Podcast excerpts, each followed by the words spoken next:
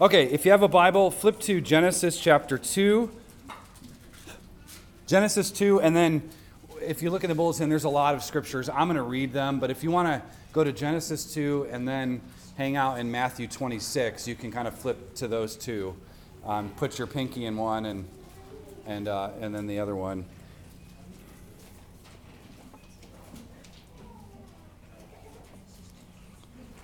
So Genesis 2, 15 through 17.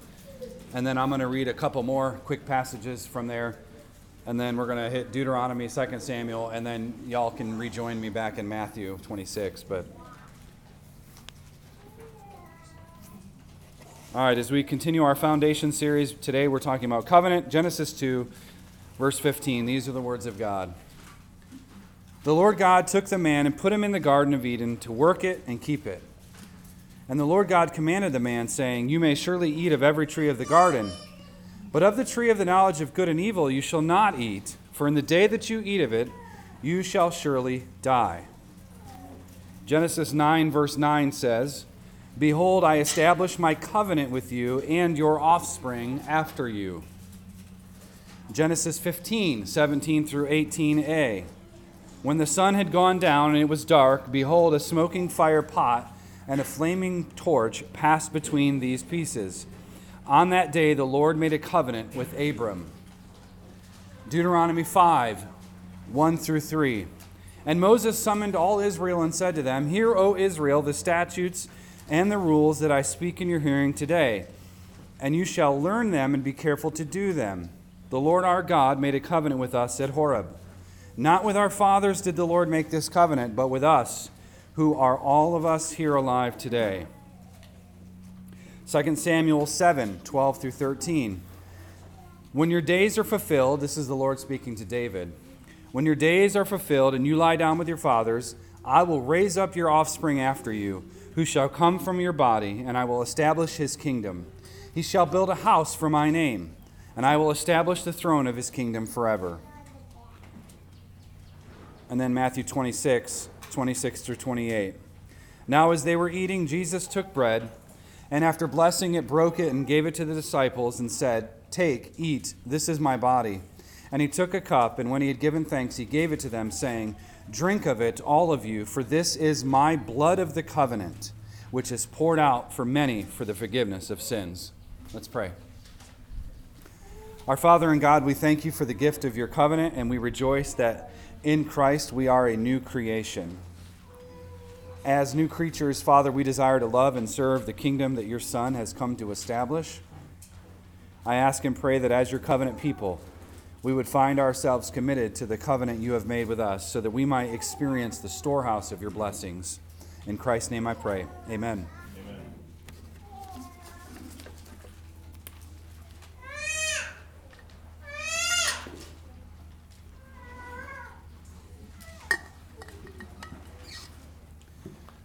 Jean Paul Sartre, a more recent and popular existentialist, he argued that man first exists, and then from there he makes himself. Man first exists, and then from there he makes himself. Existence precedes essence was the main substance of his, his argument. Existent comes existence, and who you, know you exist, and you find yourself here. That comes or precedes your um, your essence, your being, your nature. Man in this in this idea that he was postulating and put, putting forward man finds finds himself in existence. You you suddenly at some point you realize oh i'm here. And i'm thinking and i'm knowing that i'm here. And from that point he gets to be the determiner of himself. His being and his his being is his and his alone to discover. That's that's the existentialist sartre's um, his belief now this notion of autonomy is of course nothing new um, sinners have always tried to write God out of the story. That's just that's part of what it means to be a rebel. We got to write God out of this. Yet, despite Sartre's attempts to escape the covenant Lord, the logic end, the logical end of his nihilistic impulse is the utter destruction of man. Uh, that's what existentialism has given the world this idea that man is his own thing and he can do his own thing. And all it leads to is the destruction of man. If man is his own maker, the argument goes, then man is his own predestinator, right? He gets to choose beforehand. He gets to decide the future. He gets to decide it. And if that's the case, obviously it's not, but for the sake of the argument, if that's the case, then logic, morality, and a unifying coherence of self and the world is tossed out of the window. Uh, so if you read any, um, I've been reading a lot of Schaeffer lately and really getting into some of the, his philosophical viewpoints, and I'm really enjoying it because at the end of the day, every person on this earth is looking around trying to find a unifying principle. They're trying to find a way to make sense, a universal up here, Schaeffer calls it upper story stuff, a universal thing up here that makes sense of all the particulars. I'm a human, you guys are humans, there's animals here on this farm, we're in a barn. How does all that tie together? What are the principles? And for the existentialists, it just means whatever you want it to be. It, it can mean whatever you want it to be. So you lose logic, you lose morality, and you, you, you lose that unifying coherence of not only yourself and how you understand yourself, but also the world around you. So this, this is sometimes called subjectivism, but this subjectivism is unable to make sense of anything, really, which is why the world right now is confusedly stammering around. Um, eh, there's just, it's just constant bickering, constant back and forth. Everything's politicized. Oh, you wore that color of shirt? You are making a political statement. Well, no, it's just blue.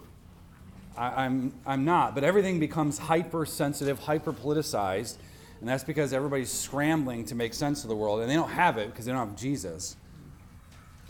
But man, while finding himself in history as someone who is rational, someone who's emotive and experiences those things, ultimately, we know, owes his existence to the fact um, that God is the creator. We all owe our existence to God the creator. And notice, you know, I've never seen a cow or a horse walking around with an existential crisis. I don't know who I am. Animals do what they do because God has made them as such. But, it's, but we're rational beings, we're different than animals. Um, and, and that's a good thing, even though the, the Darwinian folks would love to just assume we're all animals, so we get to do whatever we want. But we are different, and so we owe, owe that fact to God the Creator, who is himself a rational being. So that's where the connection is. So the Bible does not teach the Bible does not teach of life as existing on its own autonomous volition. Rather, all of life stems from the fact that God has graciously given us his covenant. All of life stems from this fact God has covenanted. He has given us a covenant. And don't miss this. Not only has he given us a covenant, guess what? We're all accountable to the covenant now. No one is outside of that. The, all the trees are account, accountable to the covenant of God. When God cursed the ground, the earth was subjected to futility. That's Romans 8. So all of, all of life, everything, all the stars, the moon, the sun, everything is accountable to the covenant of God. The whole of creation is accountable to God and his covenant. All of life is governed by the authority of the covenant and the covenant law. So don't miss this. When you study presuppositional apologetics or you, you're talking to folks who are in you know, the existentialist camp, don't let them try to act like they're not accountable to the covenant. They are. That's why it's ridiculous to just say, oh, well, the church is over here and Jesus is our head, kind of the argument we made last week. No, Jesus is head of state too. Because everyone, President Biden, former President Donald Trump, all of these people, the bigwigs in Congress, you name it, they're all accountable to the covenant. Even though they don't self consciously realize it, but they are. They are accountable because the covenant God made is the covenant with creation. Everything, every molecule, every atom. So, God, as the covenant Lord and, and the King of all creation, is completely alone in his sovereign rule. Note that. He is completely alone in his sovereign rule. So he has no, no man rivals him, no political group rivals him, no CDC command rivals him. Only God is king. Now, rather than finding our existence on our own terms, the only way to make sense of the world, and frankly, the only way to make sense of ourselves, is by having a covenantal view of all of life. It's the only way. The covenant brings it all together. You're not, you don't just exist and then you develop your being. Actually, it's the opposite. Um, even though Sartre had some things that were right and he agreed because he was borrowing from our worldview, but he was wrong on this. The, even before you're born, you have a being. And that's because God is being. So you don't just make up your life as you come. Oh, hello, world, I'm here. Um, I'm going to call the grass blue and the sky green. And I'm just going to go with that and it's my right, it's my truth. I get to live that truth. And if you make fun of me, I will um, press charges of some sort. I'll figure that out when I get there, because it's my reality. And no one gets to live like that. That's one of the failures of the transgenderism movement. You don't get to just make this up as you go, because God is, you're accountable to the covenant. All right, let's look at our text. The passages that I chose are all in chronological and redemptive order, by the way. So we just went Genesis through the Old Testament and then to Matthew. But before we get to those, you should know that the very first covenant that ever existed existed and it began actually in eternity, before time, before creation. Theologians often call this the covenant of redemption, which is which was basically the triune Godhead's conscious decision to create a world where redemption would occur at, at some point, the Godhead came together in a holy huddle of sorts, the Father, Son, Holy Spirit, and said, We're going to create, we're going to create a world, and we're going to create a world where redemption will occur. Um, Revelation speaks of the Lamb who was slain before the foundations of the world. And you think, wait, well, Jesus died, you know, 2,000 years ago. What do you mean before the foundations of the world the Lamb was slain? Well, that's a reference to this covenant. God made a self conscious decision, the triune God, to create a world where redemption would occur. It was the divine counsel that set space, time, and matter in motion, um, beginning back in Genesis 1 1. So, part of this decision was the creation of man as the, the crescendo and the center of creation. So, yes, God decided, I'm going to make the world, I'm going to make a world where redemption is going to occur, and I'm going to put man right there in the middle of it. And that's my prized possession. That's the only thing that bears the image of God, not the animals, not the trees, not the plants, not the water, not you know the dirt. None of that bears my image. Man bears my image. And we talked about that a couple weeks ago. So when God created Adam and Eve, they were given a covenant, though the word itself isn't used. The word um, berith in Hebrew isn't used there in Genesis 1 or 2. Now, sometimes this is called the covenant of works. Sometimes uh, it's called the covenant of works. And uh, I actually agree with Rushdoony that that's actually not a great phrase. It's not a great phrase to say that God gave Adam and Eve a covenant of works. And usually what that means is, well, they had to work to prove their righteousness. Um, I don't think that's what we're dealing with. So I actually agree with Rushdoony. He, he critiques that. When God told Adam to work and keep the garden, remember that he said to work and keep the garden, but he also said to refrain from eating which tree? Children, which tree was Adam and Eve told not to eat of? We went over this a couple weeks ago. The tree of the knowledge of Okay, I didn't know I didn't hear you, Lorna, so I wasn't sure if that's what you said, but the tree of the knowledge of good and evil. So God says, work and keep the garden, but guess what? He says, see this tree over here? Don't eat it. Don't eat of it. Can't eat. The fruit that's on there, do not eat of it.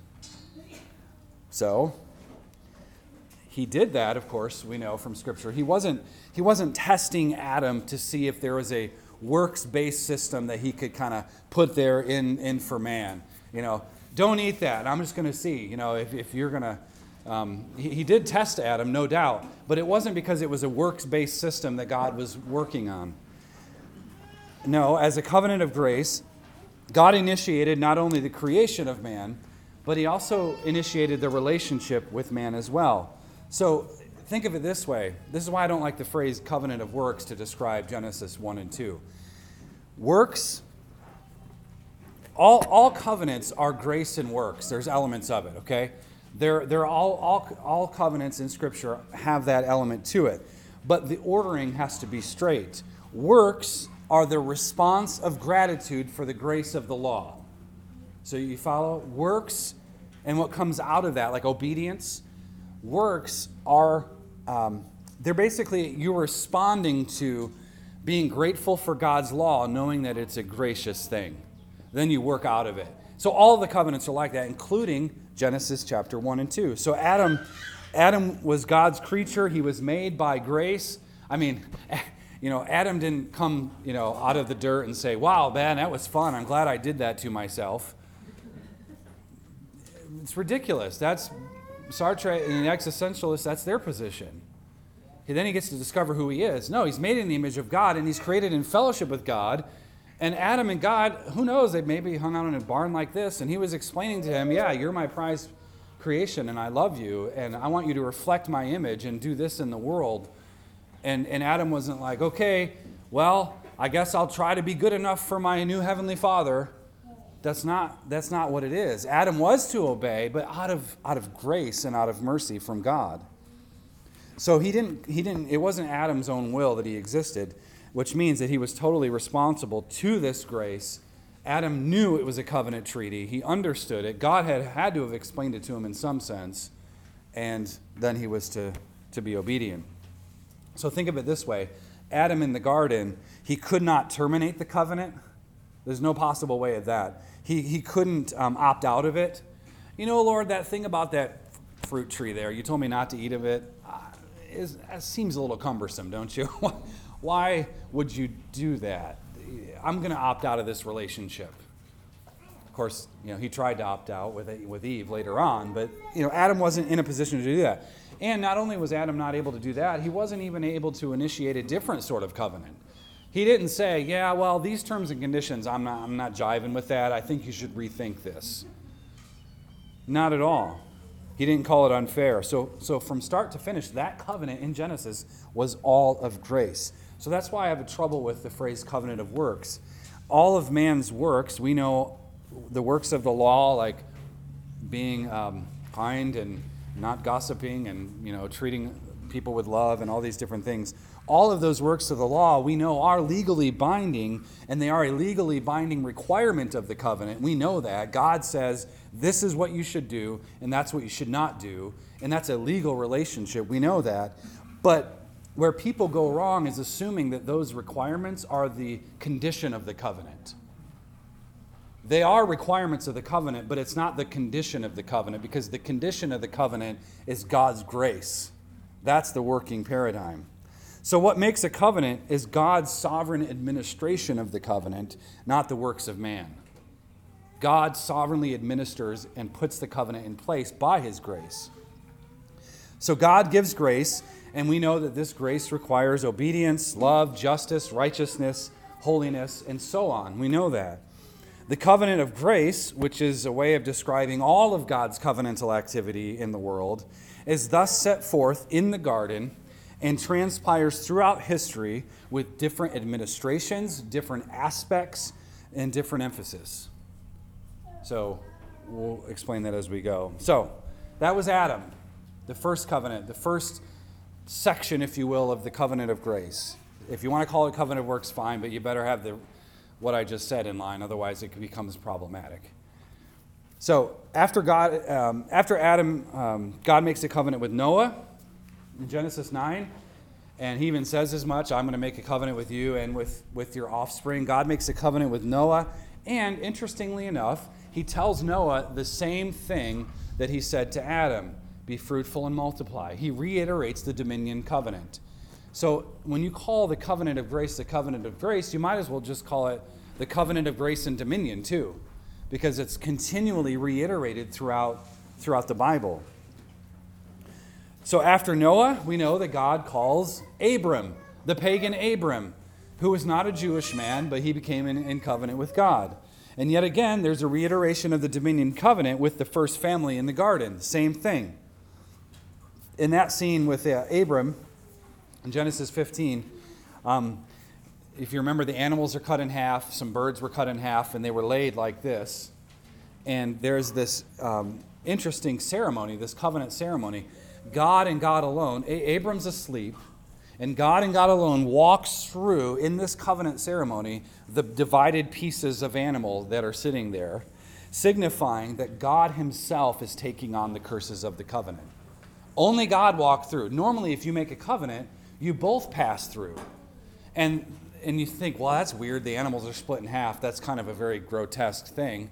Well, it was symbolic in that if anyone failed to follow through with those terms of the covenant, may they be cut in half. May they die a death like that. But notice that Abram's asleep. God himself walks through the pieces, meaning, I am going to do this covenant. I'm going to single handedly carry this out. And I'm going to work with you, and I'm going to promise to give you the, you know, the son that I've told you you will have in your old age. But I'm, I am taking that on myself. So God passed through the pieces alone. So, what God was saying in this particular aspect of the covenant, in this covenant act, was that if God didn't if God didn't make his fulfillment come true, the promises come true, remember Abram's name was changed to what? Abraham. Abraham. He was um, saying essentially, may, may God be split in half if he didn't fulfill it. So that's an oath unto death. And with Abraham, God begins to fashion a brand new worldwide family. Now, fast forward, just think redemptive history. Fast forward. Following Abraham, we fast forward to Moses and the book of Exodus, and we have God's covenant at Sinai, Mount Sinai. Having rescued his chosen people from Egypt, remember that was a redemptive act of grace. They were slaves in Egypt. God rescues them out, passes them through the waters of baptism at the Red Sea. The kids, too, were in that part. I'll, just, I'll just throw that in there. But God gave them the covenant treaty specifying how it is they are to live as a holy people. God gave them the law. So you have the Ten Commandments and you have case laws that follow that. God explains this is what holiness looks like, this is what righteousness looks like, this is what you're supposed to do. He gave them, for the Jews, it was the Torah or the Torah. That's the law. So the Torah was a way of life, it was a way of how to be human, right? It was a, a, a way to carry out the dominion covenant. God gave, graciously gave them a law so that they knew what it looks like to function as someone who's supposed to be in covenant with God. So here the covenant takes on a national character. Now, in Exodus, the law was given first. But if you remember the first generation, they were a bunch of curmudgeons complaining all the time. And God says, Well, you're not going into the promised land, but your kids are. That's what Deuteronomy is about. Deuteronomy is literally means the second giving of the law. God gives the law again and he's emphasized here in Deuteronomy 5 with the next generation. He says, Not with our fathers did the Lord make this covenant, but with us, who, who are all of us here alive today. Meaning that the kids had grown up. They're the ones who are coming in over the Jordan River. They're going to take the promised land. The parents, they were a bunch of whiny complainers. And God says, No, I'm just going to, you're going to die here and that's you know you get Korah's rebellion and that whole incident where the earth just swallowed them up, and that that was savage. Um, but but God's serious. He's holy and he hates sin. So the subject matter is the same thing, same thing, different, same story, different act, different scene, so forth. God's covenant of grace comes again to an unworthy people, and it is a covenant of succession. God always has a plan for the future. He always passes his covenant on to the next generation. Now, one final high point in terms of God's covenantal dealings with his people in the Old Testament was the covenant, and this is a fascinating one, but it's the covenant that God made with David, David the king. In 2 Samuel 7, God told David that he would build David a house for God's name. Remember that David after they had really conquered their enemies, and man, they, Israel was thriving on all cylinders as a nation. Their borders were expanded, their influence in the world was expanding. David wanted to build God a house, a temple. And God says, No, that's not for you. I will build your house. Of course, we know that David's son Solomon went on to build the temple and, um, and glorified God in that. But uh, God told David, No, you're not going to do that. See, this, this, the reason that God said this was that, that God was promising a Davidic dynasty, a Davidic dynasty, which culminated in Jesus' son, or excuse me, in David's son, Jesus. Jesus himself is, according to Psalm 110.1, he's both David's son and he's David's Lord. So he, this promise of the covenant came to fruition in, in Jesus. Now, in Matthew 26, just a quick comment there. When Jesus, fast forward to, that time in the first century, when Jesus held the Passover meal, he transformed it into the agape communion meal. It was, it was the same thrust of, of God's grace and his rescue, but he, he changed it. Um, that's why I'm not necessarily a big fan of celebrating the Passover meal. I think it's fine if you want to illustrate it and demonstrate, oh, this is kind of how they would have done it, and, and that's fine, but we have a Passover meal every week. so uh, there's nothing super spiritual about every spring doing a Passover um, meal. Uh, you know, you don't need to blow the shofar and people really get into that. And I think it's fine in terms of learning, but it's not anything that God really commands us to do. We're to take communion, and that's the Passover meal. But the key phrase in what Jesus says, he says, This is my blood of the covenant. Interesting phrase. This is my blood of the covenant. Blood has always been involved in God's covenant dealings because life is in the blood. Life is in the blood. And life in God's world is always dependent on His grace and our living in terms of his standards. So, as punishment for sin in the Old Testament economy, the, animal, the blood of animals were shed rather than man's blood. You got to go and you make sacrifices, but also the sins were put on the scapegoat once a year, the Day of Atonement, and that scapegoat was sent out into the wilderness, signifying that God was throwing their sins away. Their sins are gone. But of course, we know in the New Testament, Jesus himself is where the sins go. It's his blood that's shed. Now, nowhere, nowhere, this is reiterated in Genesis 9 and other places, but nowhere was man allowed or permitted to shed blood, the blood of other men, except for capital punishment for certain crimes. Thou shalt not kill does not negate the death penalty, by the way. Different words are used, it's just it's a different context. You're not allowed, you're not permitted to commit murder the shedding of a blood, but we know from Genesis 9, by man's blood shall his blood be shed. So God gives the, the civil magistrate the, um, the responsibility to execute certain crimes in a certain way. So, nowhere, man was never permitted to offer human sacrifice. A lot of pagan religions will do that. And of course, we look around today, when you, human sacrifice is viewed as a denial of the covenant of grace. What is the greatest human sacrifice problem of our time? Abortion. Abortion is actually, for, for one, one example, it's the most egregious denials of grace, absolutely. And it's actually a boasting in human idolatry and in human work.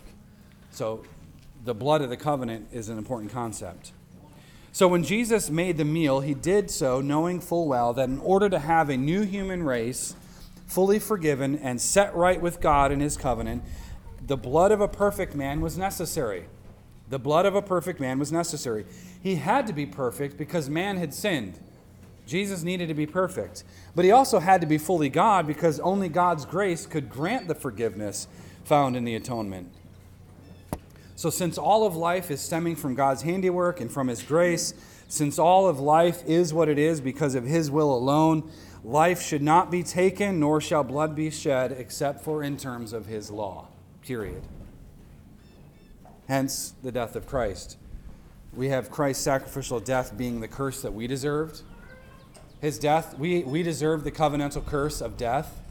He took it on himself. But it's also the blessing that um, we didn't deserve because we didn't deserve it. That's why it's a blessing. And all of that was done in terms of God's covenant law. So, what, what Keith had read, you have Jeremiah 31, you have Ezekiel 36. Jesus' new covenant, promised by those prophets, is a renewed covenant. And in that, this covenant was the culmination of the other covenants that we just talked about. It's set forth in history, it's the defining moment of God's dealing with man when Jesus Christ's blood was poured out. So, this covenant of grace spans all of history, and the renewed covenant in Christ is the zenith, the climax, the crescendo of it all. So I'm hoping that helps you for those who may struggle with putting together how does all of this stuff relate. It's one big covenant. You might call me a mono covenantalist. I wouldn't be offended. But I see it's the big covenant of God's grace, different administrations. When Christ died, that's where it all was going. That was the defining moment. That's the zenith. That's the crescendo. So all of it leads to that point, and it's all God's covenant of grace in history. Now, I think it's obvious right now when we look at the world around us, the world that we find ourselves within, one thing that history teaches us, and I think the Bible teaches us obviously, God Himself takes issue with His creatures. God takes issue with His creatures. What I mean is, God made the so called natural world, He made it good. He, he, takes no issue. He's not mad that He made the trees look the way He did. He's quite pleased with that, actually. It's beautiful, and, and that's what He did. But with man, though, we have a problem. And here's our problem Isaiah 55, verse 8 says, The thoughts of God are not our thoughts, and His ways are not our ways. That's a problem. God's ways are different than ours because we got our own way. And our thoughts are not his thoughts. Right? You call it a problem, a massive problem. So, everywhere we turn in history, looking at biblical history and history in general, we see the judgment of God if we would only stop and pay attention. We can see God working through history. Look at our current state of our nation. Is God judging us? Yes. Do we deserve far worse? Oh, yeah. Big time. Now, the reason the covenant of grace exists in the world is because God put enmity and strife right between all of us. He put enmity right in the middle of it all. God told Adam and Eve in Genesis 3 that the seed of the serpent, that's men who work the devil's work, they're going to bruise the heel of the seed of the woman. Remember that Genesis 3:15? However, the seed of the woman, Jesus Christ himself, would crush the head of the serpent. Gospel promise. There's enmity there. He put this enmity there, which all men everywhere try to hurdle the enmity. Okay, you, you know the signs that say love is love, science is real. That's enmity hurdling activity. We're trying to boil everything down to our own definitions, our own way of living. We're trying to get over the fact that we are at enmity with God and we're enmity with each other. So, our sinning in the garden with Adam meant that we had departed from fellowship with God. We traded that contract with a contract for the serpent, the accuser. That was the trade off. And what God has done in placing enmity in the human race is declare his intentions to break the covenant with the serpent and establish humanity, a new humanity, in covenant with himself. So when God said, Okay, you guys sinned, here's the enmity. Seed of the woman, seed of the serpent. There is a line running down human history. There's enmity there for a reason. And either you're in covenant with God or you're in covenant with the devil. And God put that enmity there, and that was a gracious thing for him to do because now we know where the lines are drawn. Now we know what, what reality really is. But God put that enmity there so he could pull people out of that covenant and put them in covenant with himself. See, God promised in that moment total victory over the accuser, whereby God would come in the person of Christ and plunder Satan's possessions and take them for himself. That's the victory. Take back his people.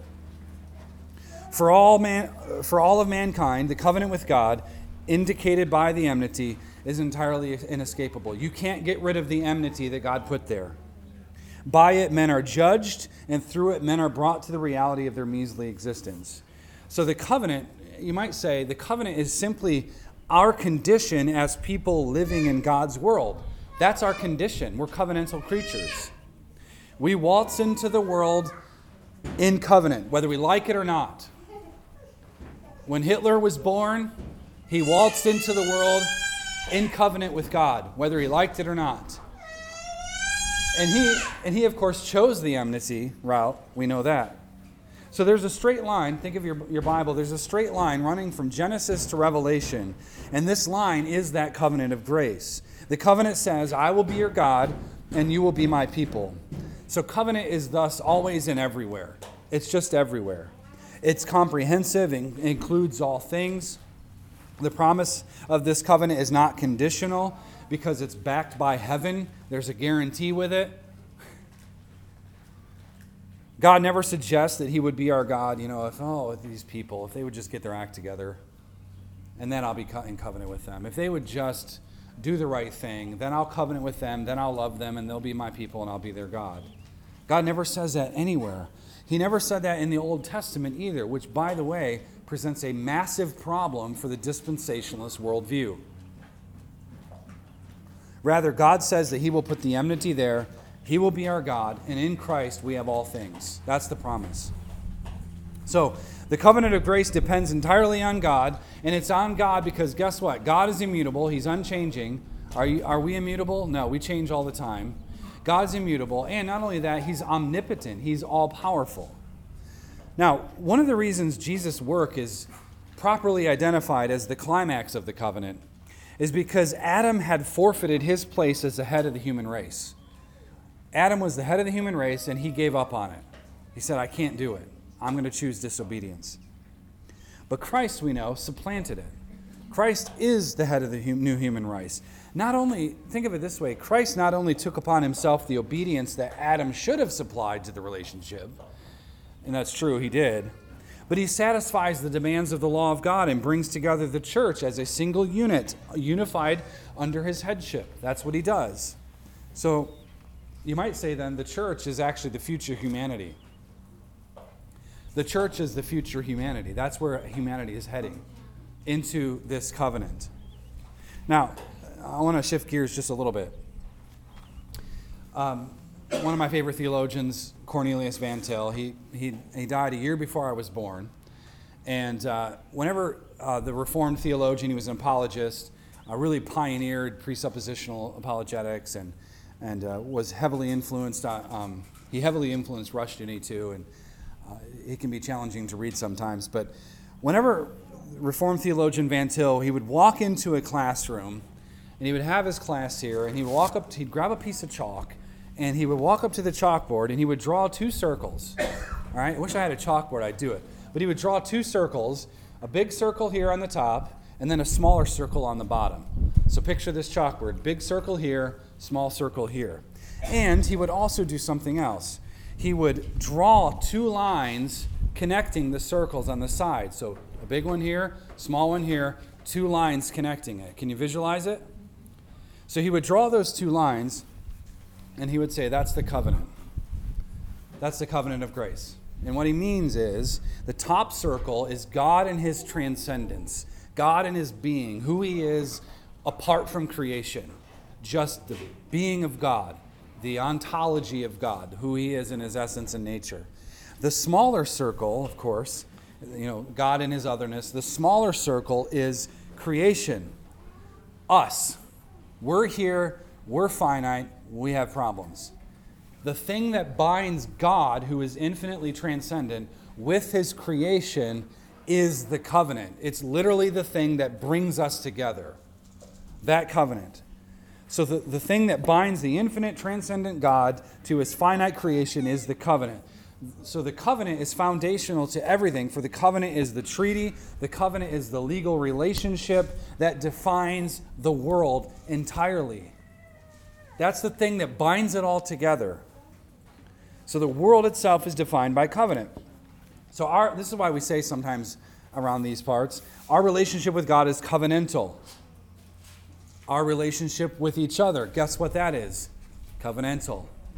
Even the person you're not married to, even though you have a covenant relationship there, the person you're not married to, your brother or sister in Christ who's sitting here among you, guess what? You still have a covenantal relationship with them. So our relationship to the world is covenantal as well. Everything is tied to the covenant. It's the thread that is woven into our entire existence. And the reason Van Til would walk into his classroom and he would start here is because the covenant is the only possible way to have intelligibility in the world. Now, kids, I'm not, not to demean you, but I'm going to guess that you walked out, maybe you saw some of the animals here, and none of you thought, well, maybe I'm a donkey. Maybe I'm a chicken.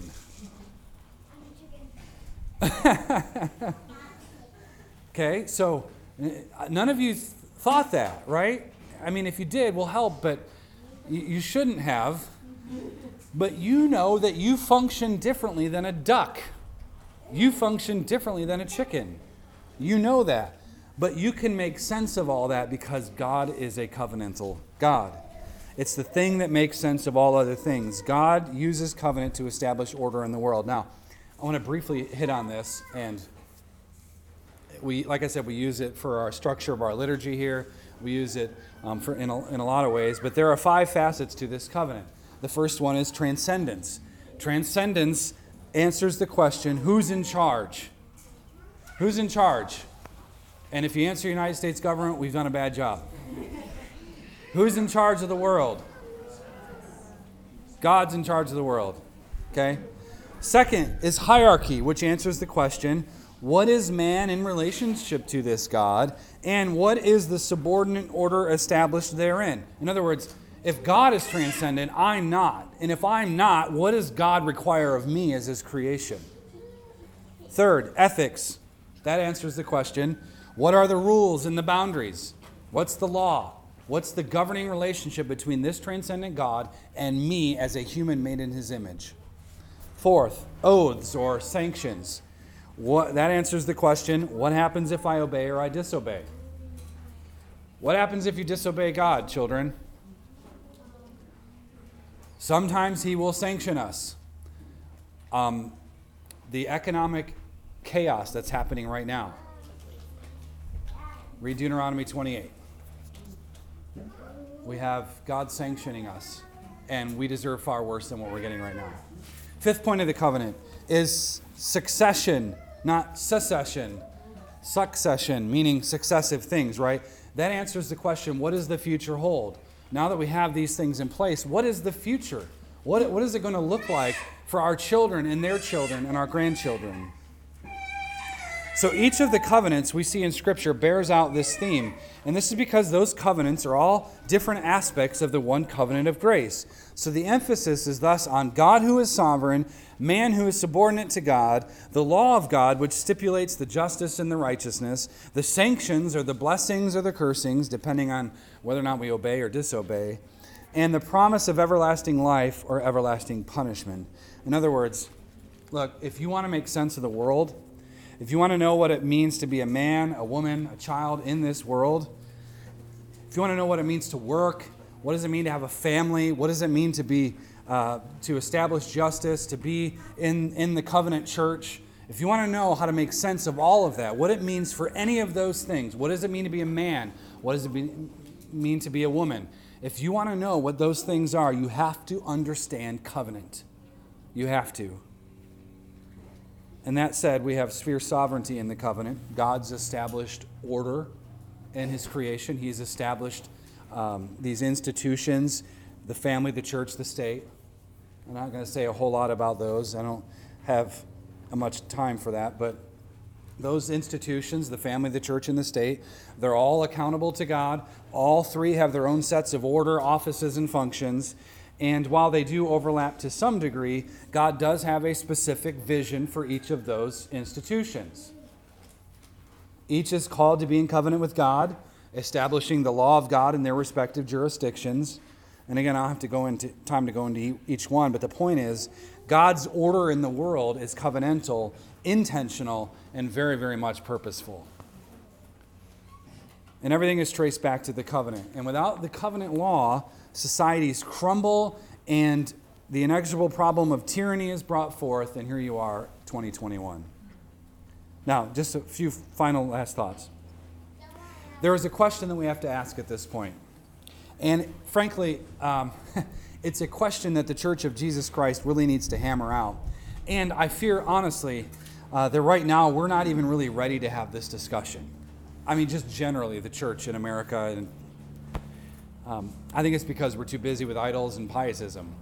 But there is a question we have to ask. And we should have been asking it for a long time, but we're just too consumed with other things. So, nonetheless, we're at Crossing Crown. We talk a lot of, about a lot of things. It matters to us. So, I'm going to ask it here.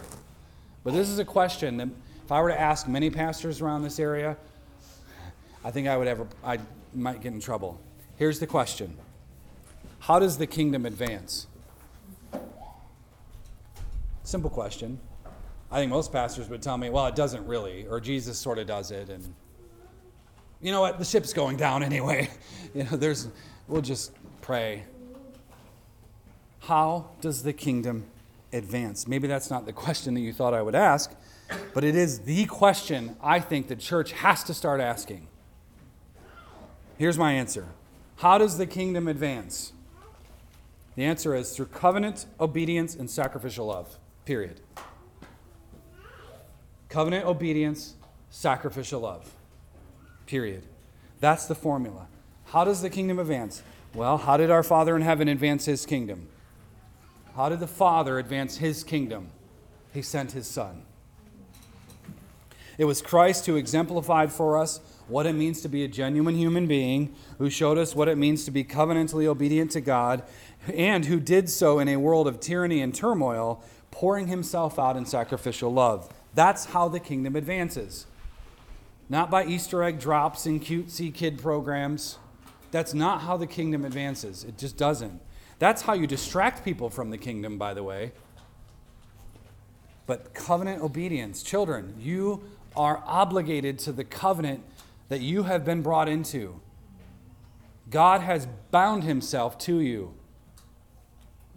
and he proved it to you by his son. You, you are now in covenant with him, you have a relationship with him. There is a law that you need to be obedient to. There is a, if young girls here, you're being raised to be women, godly women, that's super important for you to figure out. Men, little boys, younger, younger boys, y'all are the same. You're in that camp too. You need to know what it means to be a man. You're covenant, covenantally obligated to sort those things out. And trust me when I say this, I think I can speak for all the parents here. We're trying, and it, it's difficult.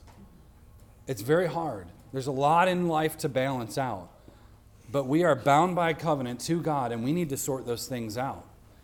Some of you need to make businesses, and some of you can start now. I mean, there's all these things that God has given us, and we need to be obedient to Him. That's how the kingdom advances. And it advances when we remember that the covenant comes to us in the form of a commandment repent and believe. Children, repeat after me repent and believe.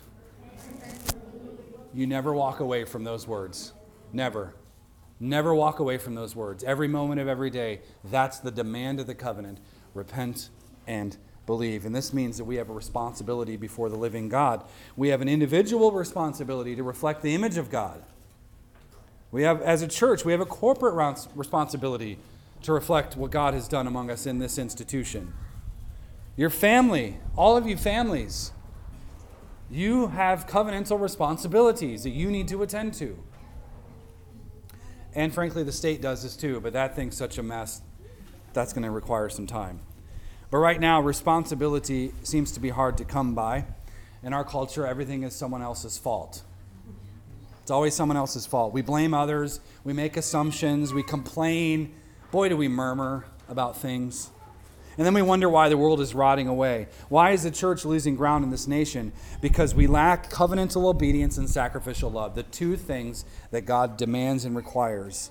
And it's the very thing God has called us to do. And until we recover this, the church is going to be the tail and not the head, the very thing God warned in Deuteronomy 28.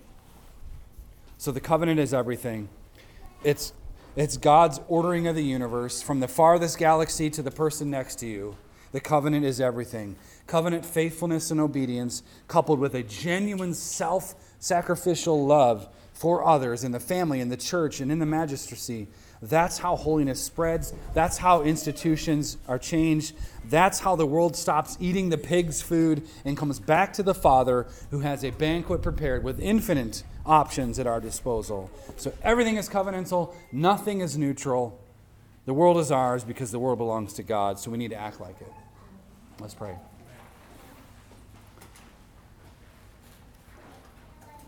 Father, we approach your throne boldly today. Boldly because of what your Son has done on our behalf. We glorify you, Jesus, in that. And we thank you that you endured the cross we're humbled by that. And, and, Holy Spirit, we thank you that you are among us and in us and guiding us. So, Heavenly Father, may it be, be your will that we would understand this covenant, that we would be shaped by it, that we would be able to make sense of the world um, while much of the world is groping around in darkness. So today we, we celebrate communion, we eat together, we fellowship, and ultimately we raise our glass to the King. For it is you, Christ Jesus, that we serve. In Jesus' name, amen.